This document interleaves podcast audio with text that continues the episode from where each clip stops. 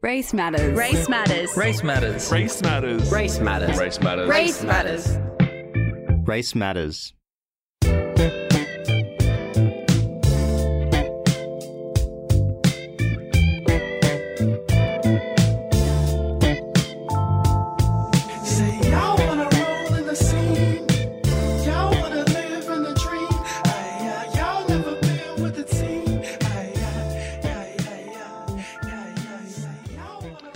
I'd like to acknowledge that we are broadcasting right now on unceded Gadigal land. Uh, this land has been in the hands of generations of Gadigal custodians for thousands uh, of years before us, and it will continue to be in their hands long, long after us. Uh, this land has been a meeting place for sharing knowledge, for sharing stories and song, and we are privileged to be part of that storytelling and that tradition today and every day at FBI Radio. I pay my respects to Gadigal elders past and present. We are broadcasting from Redfern right now. Redfern is the birthplace of black theatre in this country, and it's a site for resistance and resilience for First Nations peoples. Welcome to Race Matters. Uh, this is a show hosted by people of colour, speaking with people of colour about the ways we understand and value our racial identities. I'm Darren Lasagas. I'm Tanya Ali, and this week we saw an incredibly damning uncovering of the lengths, the heights, the depths at which systemic racism exists. I'm talking about the Australian sports industry, an industry which prides itself on community, on egalitarianism, on camaraderie, but which absolutely has not been without an entrenched system of discrimination against people of colour.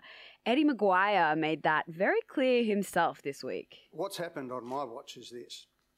We have built a fantastic club. We have commissioned this report. We have built all sorts of mechanisms to get involved in the community from looking after the homeless and many other aspects of life that stands absolutely head and shoulders above most organisations, of which we're very proud. Okay, now there are plenty of things at the moment you look back on and go, gee, I wish we could have done those better. That's in every way, shape of life. At the time, we did them as well as we thought you could. So there was not systemic racism as such. We just didn't have the processes in place as we look back now to do the job we'd like to have done in 2021.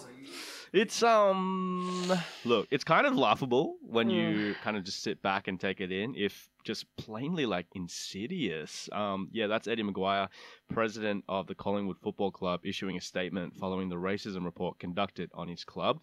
So, what's next for the club? What's next for the sport? And uh, what's next for the conversations we've had countless times already, and uh, which have been silenced nearly every time we've had them. Yeah, yesterday I spoke with Rana Hussein, Diversity and Inclusion Coordinator at Richmond Football Club, co host of the Outer Sanctum podcast, and someone who lives and breathes footy. We'll hear her reflections on the week and on the industry as a whole later in the show. But first, in other news, real quick, uh, we may have experienced one of the greatest snubs of all time. Uh, people say the word groundbreaking way too often, but I May Destroy You um, by Michaela Coel. Um, this is a TV show, an exploration of rape culture, of trauma, of healing, of blackness, uh, which is made with complete care and authenticity and intellect. It's um it's elevated television, really. Um, it received zero nominations at the Golden Globes.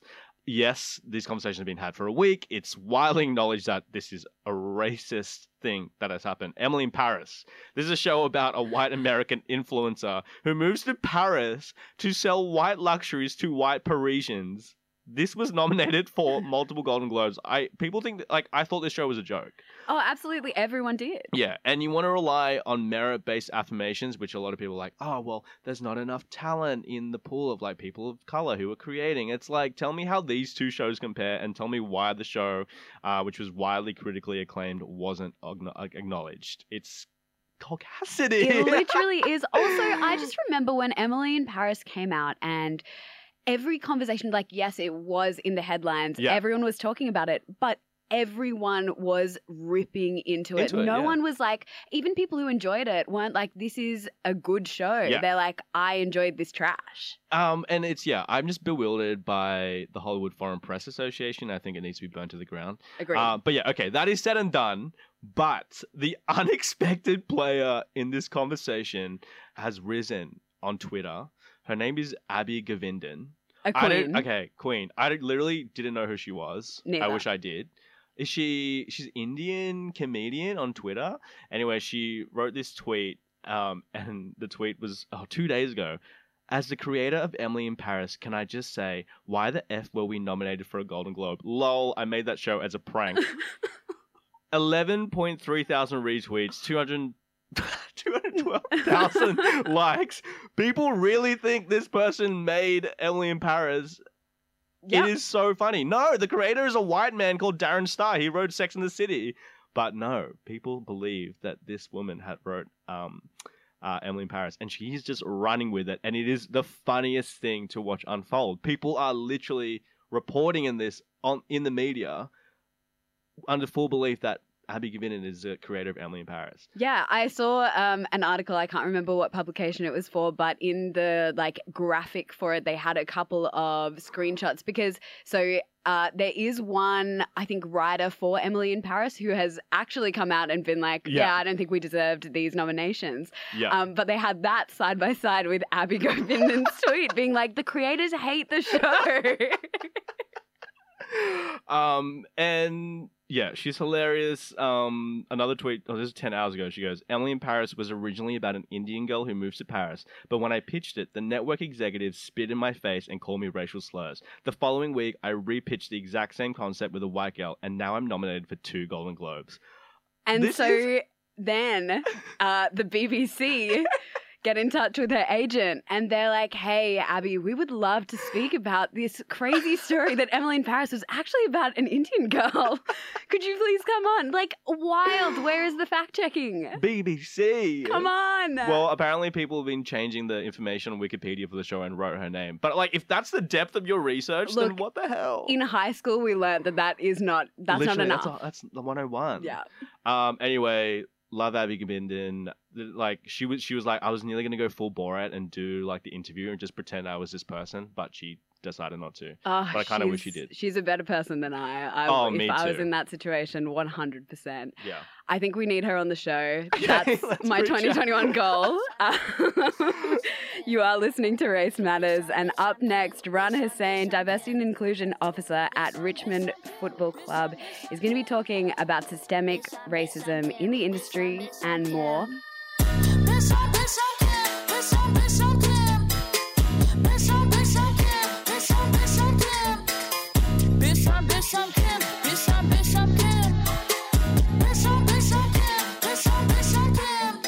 Anything's possible, girl. I This is Race Matters. I'm Darren Lasagas. I'm Tanya Ali, and as we were saying before, this week has been a huge week for sport, particularly AFL. And our guest today lives and breathes footy. She works as the Diversity and Inclusion Coordinator at Richmond Football Club and is a host of the Outer Sanctum podcast, an all female talk show featuring 10 mates who just bloody love the sport. Her name is Rana Hussein, and our conversation spans her experience in the industry, her reflections on what's happened this week, and her hopes for change. Here's Rana now recalling her first ever footy game. I was I was a teenager, um, and I, I was in like year eight maybe, um, and I went to it was Western Bulldogs versus Melbourne, and I had never been to the football. Football was just always on in the background at my house, but never really something I saw was for me or anything I'd be interested in. Um, and then but you know, growing up, you sort of feel like you do have to take a little bit of interest, and um, I ended up going with a friend and her family, and they, you know, they were a big footy family, and I just fell in love. It was like love at first sight, really. Um, it was electric and exciting, and just an amazing atmosphere. And I, I think, you know, I loved a loud crowd booing and cheering and swearing and, um, but the game itself was just frenetic and interesting, and um, I just thought, oh, this is so fun. I love this, and it felt uh, probably there was a bit of you know catharsis in it. Um, and then, so I just started to really follow the game after that and get involved. And then eventually, I, you know, as an adult, once I became an adult and started earning money, I bought myself a membership and went to every game. Yeah, at what point did you know that you wanted to pursue a career in that field in sport? oh, I, I would have loved to have had that as an aspiration, but it was so off the radar. I didn't really ever think about the possibility of having a job in the game. I think when Bachar Houli started playing, it occurred to me that maybe our men could be part of the game, but certainly not um, a Muslim woman. And then the AFL started a program um, for multicultural ambassadors. They sort of realised they wanted to start engaging diverse communities or culturally diverse communities. And so well, as soon as I saw that opportunity, I leapt at it and started volunteering for them. And then, um, that, you know, it was like I did that for a few years and then, um, that whole Adam Goodes booing saga unfolded and I felt really, really disheartened and disgruntled by that and it felt like I felt like something was going on and no one was really talking about it in the way I thought it should be. And I worried that there weren't enough people in the game who had insight into what it feels like to be on the outer. And so it just started to consume my mind and, and I became really preoccupied with it. And I felt like, you know, instead of whinging about it and being frustrated, maybe I should put my hand up and see if there's anything I can do about it. And so the very few networks that I had, I mentioned, you know, if there's ever a job going or something I could do to help, I want to do it because I think I care about this a lot. And it happened really quickly. Richmond were looking for someone um, to support them with multicultural engagement, and I jumped at the chance. Yeah, I'm really excited to get into talking about your role with Richmond. But to touch on what you were kind of speaking about before, it shouldn't be top line news or something that's, you know, like out of the ordinary, but the idea of a visibly Muslim woman working in this predominantly historically white corporate space and a Mm. space that has, you know, been kind of hostile to people like us. Um, Mm. it's something to take note of for sure. How much has changed since you started in terms of visibility or even since you became interested in the sport? I think a lot's changed, but the world's changed too. So I feel like where the game is now, it, where the world was maybe six years ago, the game's caught up to.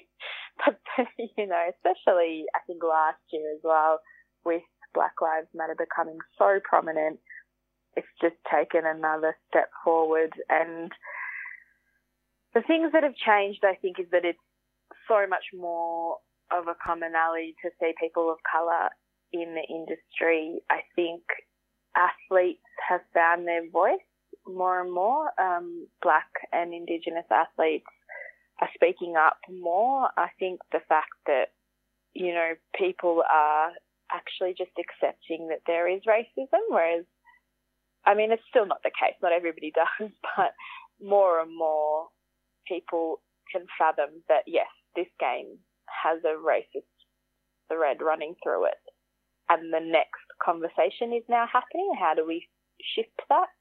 Whereas I think before we spent a lot of time debating, like Adam Goodes, when Adam Goodes was booed, we spent a lot of time denying that that had a racist element to it and that we needed to deal with that. Um, whereas now we can all understand that that, that was at, at play there. So I think a lot has been done. A lot of work is going on around pathways, talent pathways, even around recruiting um, and hiring.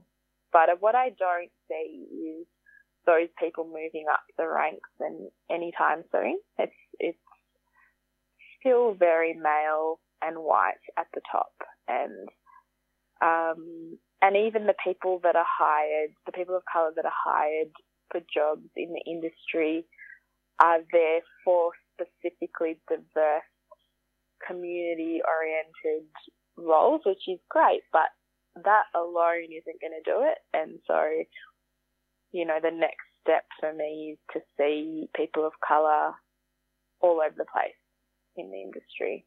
Mm, I feel like that's all of that is industry specific, but then also we see it play out in almost every industry in this country. Like, Absolutely. yeah. Conversations around racism and anti racism in footy and sport at large aren't infrequent by any means, but Mm, this week in particular, of course, Eddie McGuire came out with a now infamous press conference in response to the Collingwood Club's Do Better Racism report, which came yeah. out. I, I don't think there's any any shame or any disappointment in, in what's going on here. As I said right from the outset, this is a day of pride. This is a day where I can sit next to Jodie and she can honestly say, as a member of the Collingwood Football Club board, that this club is standing for something significant in this area, and they're actually putting in place the mechanisms to make a difference. As someone who works in the industry, uh, were you surprised to hear what McGuire had to say? Uh, yeah, I mean, I was surprised at his press conference performance because he just seemed to exude a really strange. He just, it, it, I don't honestly don't know what was going on there for him, um, and you know, we talked about it. Uh, the podcast, The Outer Sanctum, that I'm on, discussed it really well, and they talked about, you know, he either thought he either thought it was a proud day, which were his words, which is strange and weird, um, or he didn't think that, but presented that way, was trying to present that way to spin something. Mm. So either way, it was it was confounding. And am I surprised? Sadly, I'm not super surprised. I mean, I'm, I I didn't think I really didn't think it would he would take that angle. But in terms of the approach being to try and save the brand, seemingly doesn't surprise me because that tends to be the way a lot of organisations do respond to things like this. And the report itself outlines that that's what the club had been doing um, whenever they were faced with uh, criticisms that they protect the brand. And sadly, this is just not how you deal with racism. I mean, it, it, you take it seriously and you you accept and acknowledge and, and do the work to fix it. So I will say, like, it was a really tough day as someone who loves the game and, and understands how footy clubs work. You know, I felt for the people who are doing the great work. Debbie Lovett and Jodie Sizer are doing some excellent work, and there are other people throughout the industry who really push for change. And it just felt like such a unfortunate way of handling that whole thing. This is Race Matters. I'm Tanya Ali. I'm Darren Sargis. We've been hearing from Rana Hussein, Diversity and Inclusion uh, Coordinator at Richmond Football Club, about the racism report undertaken at Collingwood Football Club and uh, the subsequent President Eddie McGuire's response. Uh, this is, as you know, Rana said, uh, quite unfortunately, not a surprise. It's uh, long held common knowledge the experiences of racial discrimination players, you know, staff have experienced within the sport. Yeah, I mean, Rana uh, referenced Adam Goodes a bunch. Um, and one player you might have heard from before on this as well is Heritier Lumumba. So I guess to provide just a little bit of context, um, because a lot of this stuff surfaced first in 2017, but it's resurfaced um, kind of around actually last year when um, things were hitting the fan um, in June, but then also now that this report has come out. So Heritier is the Collingwood player that kind of sparked this Do Better report. Um, there's a 2017 documentary about his experiences with racism within the club. It's called Fair Game, and it kind of details his journey, understanding his black identity and how that collides with the AFL that was and still is confronting its own issues with racism. Uh, that's actually available right now to stream on SBS On Demand. If you're interested, we'll pop a link up to it uh, at our program page, fbiradio.com forward slash race matters. But yeah, that documentary came out. The project had this interview with Heritier back in 2017 as well. Uh, that was between him and Waleed Aly. That looking back at that video now, it was just straight up gaslighting. And Aamer Rahman, a comedian, um, was actually in the room that when that interview was happening, and he did this really great Twitter thread about it back in June last year. Uh, so the interview that aired, I think, was about eight minutes or whatever, as is the want Hmm. on a primetime show. Um, but the actual interview itself took place over one and a half hours. Wow. Waleed's intense questioning brought Heritier to tears at one point, and it was just like really relentless. Um, and in this Twitter thread, Aamer Rahman is kind of like, you know, at the time we were like, okay, maybe he's just being really rigorous in his questioning, and we'll see what the edit looks like. And what came of the edit was you know, them just like hammering him with these questions about his experience and basically denying his experience. Um, you know, talking about players who said that they never heard the racist nicknames that Heritier was called. Like absolute gaslighting, plain and simple. And then after the interview aired, the project panel were kind of talking about it and they like hinged his entire experience on the fact that you know no one could necessarily back him up which as we all know for people who have experienced racism or racism within an organization particularly of course people aren't going to back you up. Like that's that's the whole point. That is systemic racism. Um so yeah i don't know. I guess that's kind of come to the fore and uh come into this conversation in a way because the project's interview, which could have been a really great opportunity for Heritier to have space on a massive, massive current affairs program, kind of ended up burying the story. Uh, but a lot has happened since 2017, globally and locally, when it comes to confronting racism. And I feel like all of this begs the question following this Do Better report that's come out and what's happened in the media, all the conversations that we've been having about the AFL and sport and racism, how is this conversation going to change from now? He is Diversity and Inclusion Coordinator at Richmond Football Club, Rana Hussein, again now. I'm really, I'm, maybe this is just because of the week I've had talking about this or thinking about this. I don't, I'm not hopeful that it will change. And I, I mean, I hope that it does, but I don't feel that way. What I'm hoping changes is that people are much more aware of the, the way when racism is brought up, people work to diminish that person and their credibility and debate their experience.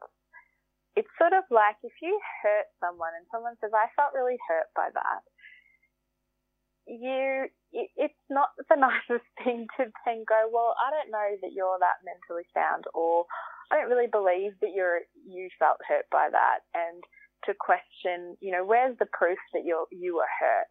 You, you know, you don't, you don't start from that place. You start from, oh wow, I'm really sorry that you're hurt and that I hurt you. Can we talk about what happened there and how we can make it better? And, uh, you know, that's what I hope changes. Um, because that's ultimately what Heritier was asking for. He was saying, I experienced this and I want to have a genuine conversation about how we can all do better. And so often we come from a, such a defensive place and we just need to kind of put that aside and and just come to the table with, okay, I can see that you were hurt. How, what is it that hurt you? Explain to me. Help me understand. Let's work on this. Um, so I think, yeah, it's it's a it's a tough one because I it's what played out with Heritier back in 2017 and beyond is systems and structures going up against an individual and his experiences. And how do you maneuver that? Like how do it takes those systems to really shift and be ethical and responsible in, in how they approach the individual. I think media in general need to do a lot of work around what ethical journalism is and looks like and what a decolonized media industry looks like as well. Um, I think there's a conversation there and hopefully we can start to have that as we move forward a bit more. There's no doubt like a lot of indigenous and black and brown kids watching this all unfold. What would you say to them if they were questioning their commitment to sport?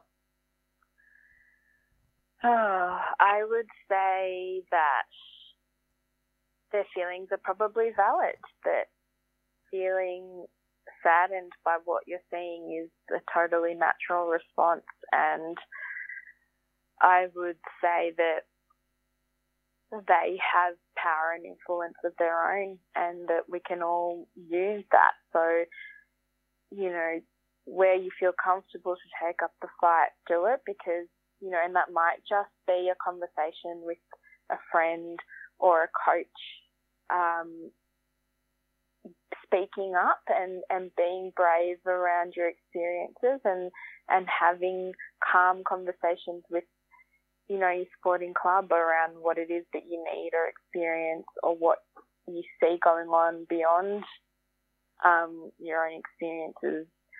You know, that's the power and influence we do have and, you know, that we can use that and hopefully that creates ripple effects that then creates change. I think sport is weirdly also a really great place for young people of colour and can be a really safe and supportive environment when sport gets it right. It's incredibly powerful. It brings people together and you cannot, you know, often the, the happiest I feel is when I'm at the football because so much of that politics does go away because you're watching a game and you can interact about that and you're not representing and you're not having to, you know, talk about the political. Um, and so I would lean into that and, and enjoy it and find people who are allies and who are like you to move through the world with. Um, and just make sure you've got a good supportive group around you. Such good advice. We have come to the end of our chat, but there's one question that we ask uh, every single guest that comes through on Race Matters. Mm-hmm. Rana Hussein, when did you realize there was power in your race? Oh, um, many, many times throughout my life. Um, one moment came just came to mind when you asked me that when I was really little, like in prep, and parents come in. We had we had this thing where parents come in and present on something. Um, and my mum came in and presented on being Muslim and Indian, and she cooked some food and brought it in. And that sounds really naff, but now, but um, early 90s Australia and the way my teachers sort of received her and the attention that they gave her and seeing the pride and strength she had that day being who she is just made me stand really tall and go, oh, we've, I've actually got something here to be really proud of. Um, I think up until that point, I was thinking I'm the brown kid in the classroom and and I don't look like the Disney princess. And then my mum came in in the sari and and was just, you know, kind of smashed it and went, yeah, this is who we are. And we're pretty cool. And I realized like, oh, I have something that everybody else doesn't have in this room. Um, and, you know, there've been a thousand moments like that, I think, for me. But, you know, that was probably the first time I really felt a sense of pride in who I was. That's Rana Hussein on when she realized there was power in her race. This is Race Matters. I'm Tanya Ali. My name's Darren Sargis. We've been talking about sport, race, and racism, and uh, something I feel like is super tied to this conversation that we haven't touched on yet is this myth of quote unquote multiculturalism. Yeah, totally. I feel like that is so embedded in sport because, as we said at the start of the show, the camaraderie. Oh, everyone like- can play. Exactly. It's a like leveler, you Yeah. know, the great leveler. But up next, we're going to be chatting about some national survey results that came out this week. That sounds so flat and boring. Okay, you want to hear some stats from Okay. them? Get ready. 84% of respondents said that multiculturalism had been good for Australia. 66% rejected the idea that governments should fund cultural maintenance for minorities. So basically, like funding, special funding for cultural groups.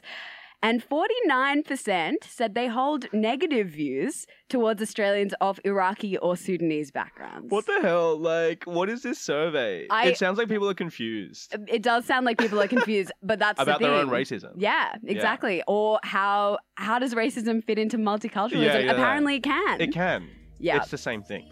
Um, yeah, obviously a lot to unpack here, so stay with us.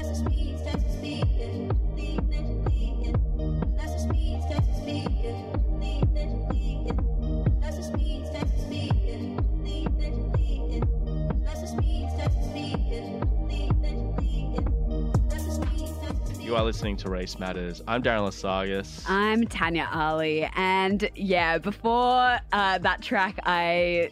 We mean we teased some hot stats. Hot stats on a Saturday afternoon. We love those. um, yeah, look, I mean, they're not hot at all. They're actually Yeah, very really disappointing. Yeah. Um, but yeah, so the report that I'm talking about is the Scanlon Foundation's 2020 Social Cohesion It already Report. sounds so evil. I know. I the more I talk about it, the more I feel like a massive nerd. I'm like, guys, why is no one talking about You're a numbers gal. I'm really not.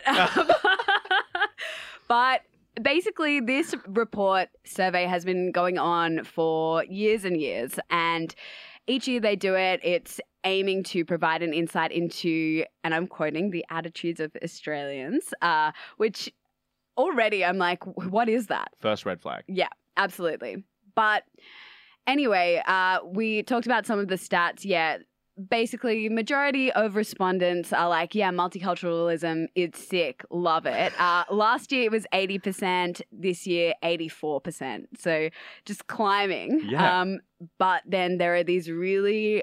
Honestly, deeply upsetting Mm. uh, negative opinions towards Australians of Asian, African, and Middle Eastern backgrounds. Uh, they're persisting. 49% of respondents said they held very negative or somewhat negative feelings towards people of Iraqi and Sudanese backgrounds. 47% had negative feelings towards Chinese Australians. And as in previous years, many respondents also indicated a negative view towards Muslim Australians. 37% of respondents, uh, down from 41% the year before. So I don't know if that's progress, but Mm. shit, I guess. Asian Australian respondents also, because of the coronavirus pandemic, I think there was uh, a bunch of new questions surrounding that, and especially for Mm. Asian Australian respondents, seeing how they felt about discrimination. There were high levels, uh, which makes sense. 59% of respondents born in an Asian country thought racism was a problem in Australia, which 59%, that's like a whole lot of other people who are like, no, it's No. no problem Yeah. which is I don't know, weird to me. Um, but anyway, we're talking numbers. Uh, all of this is to say that I think we need to talk about the myth of multiculturalism and uh, how it's kind of persistently used against us in a way Mm. or like it's this thing that i remember you know being a kid at school and you had multicultural day uh Harmony where Day. harmony day exactly World Food Day. and like it is so damaging thinking about it now because it just uh It perpetuated a lie. Exactly. Um, and it's used to create this idea of nationhood or like so called Australian identity by the government. Literally, it's like a political Yeah. tool. Like, Yeah.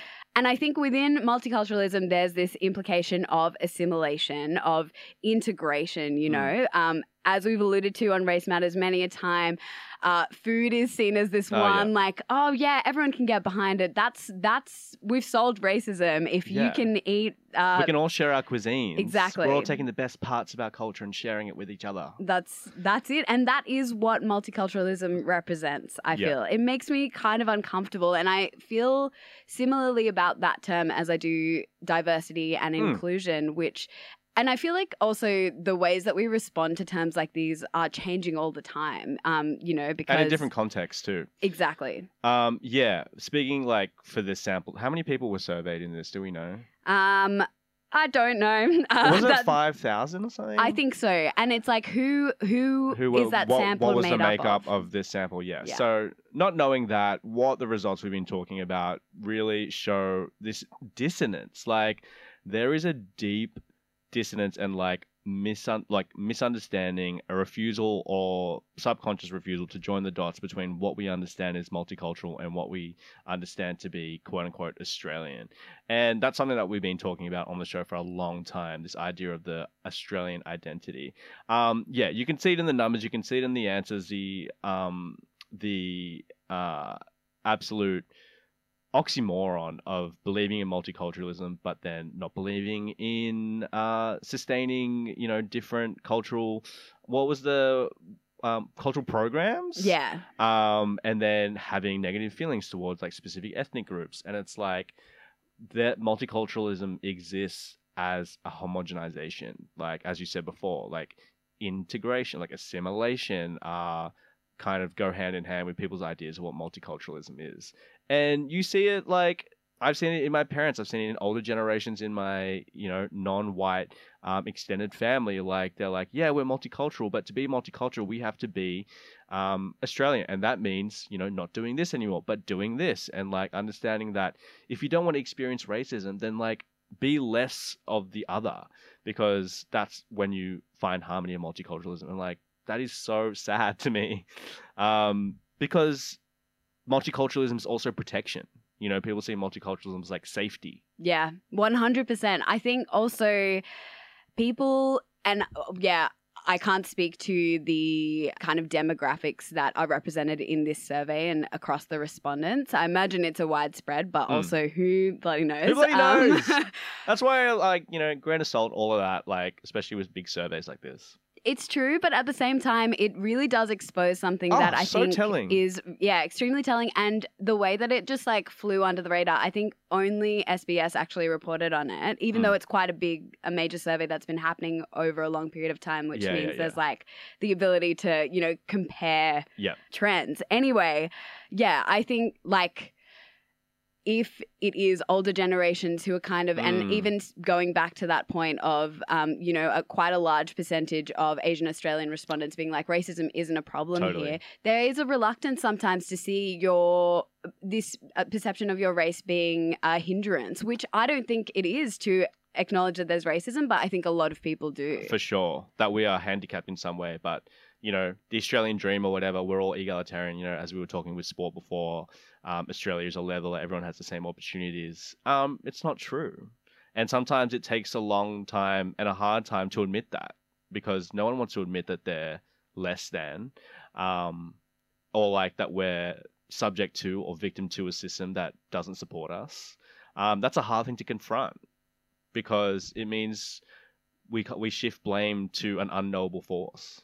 Mm, and for you know migrants that might be newer to the country as well, I think this yeah, what's the migrant makeup of this survey? you That's know? it, exactly. Oh no, are we gonna have to go deep into this survey now? I hope so. okay, well you can do it and let me know. yeah, I will. Um, the conversation about multiculturalism reminds me of the conversation you and Sarah were having about that awful Australia Oh, yeah. Day uh, TV ad. Um, we heard it then, and like this idea that you know We're all part of the story. we're all part of the story, but. White people are always going to be front and center in that story. They're always going to be the hegemony, and or that's it should be we're all part of their story. Is that the? s- That's not it. No, we're all part of the Oh, story. I'm oh. saying it should be. We're all part of their That story. is what it is exactly. Yeah. Anyway, I don't know. Uh, Look. more more on this survey soon. I'm gonna go deep. I'm gonna do my own report on this survey. Pop a link up to the website so people can look at the numbers themselves. Absolutely will. That is all for Race Matters this week. I'm Tanya Ali. I'm Darren Lasagas. Big thank you to our guest today, Rana Hussain, for joining us. You can find every single episode of Race Matters wherever you get your podcasts or over at fbiradio.com forward slash race matters. We will catch you next week. Race Matters. Race Matters. Race matters. Race matters. Race matters. Race matters. Race Matters. Race matters.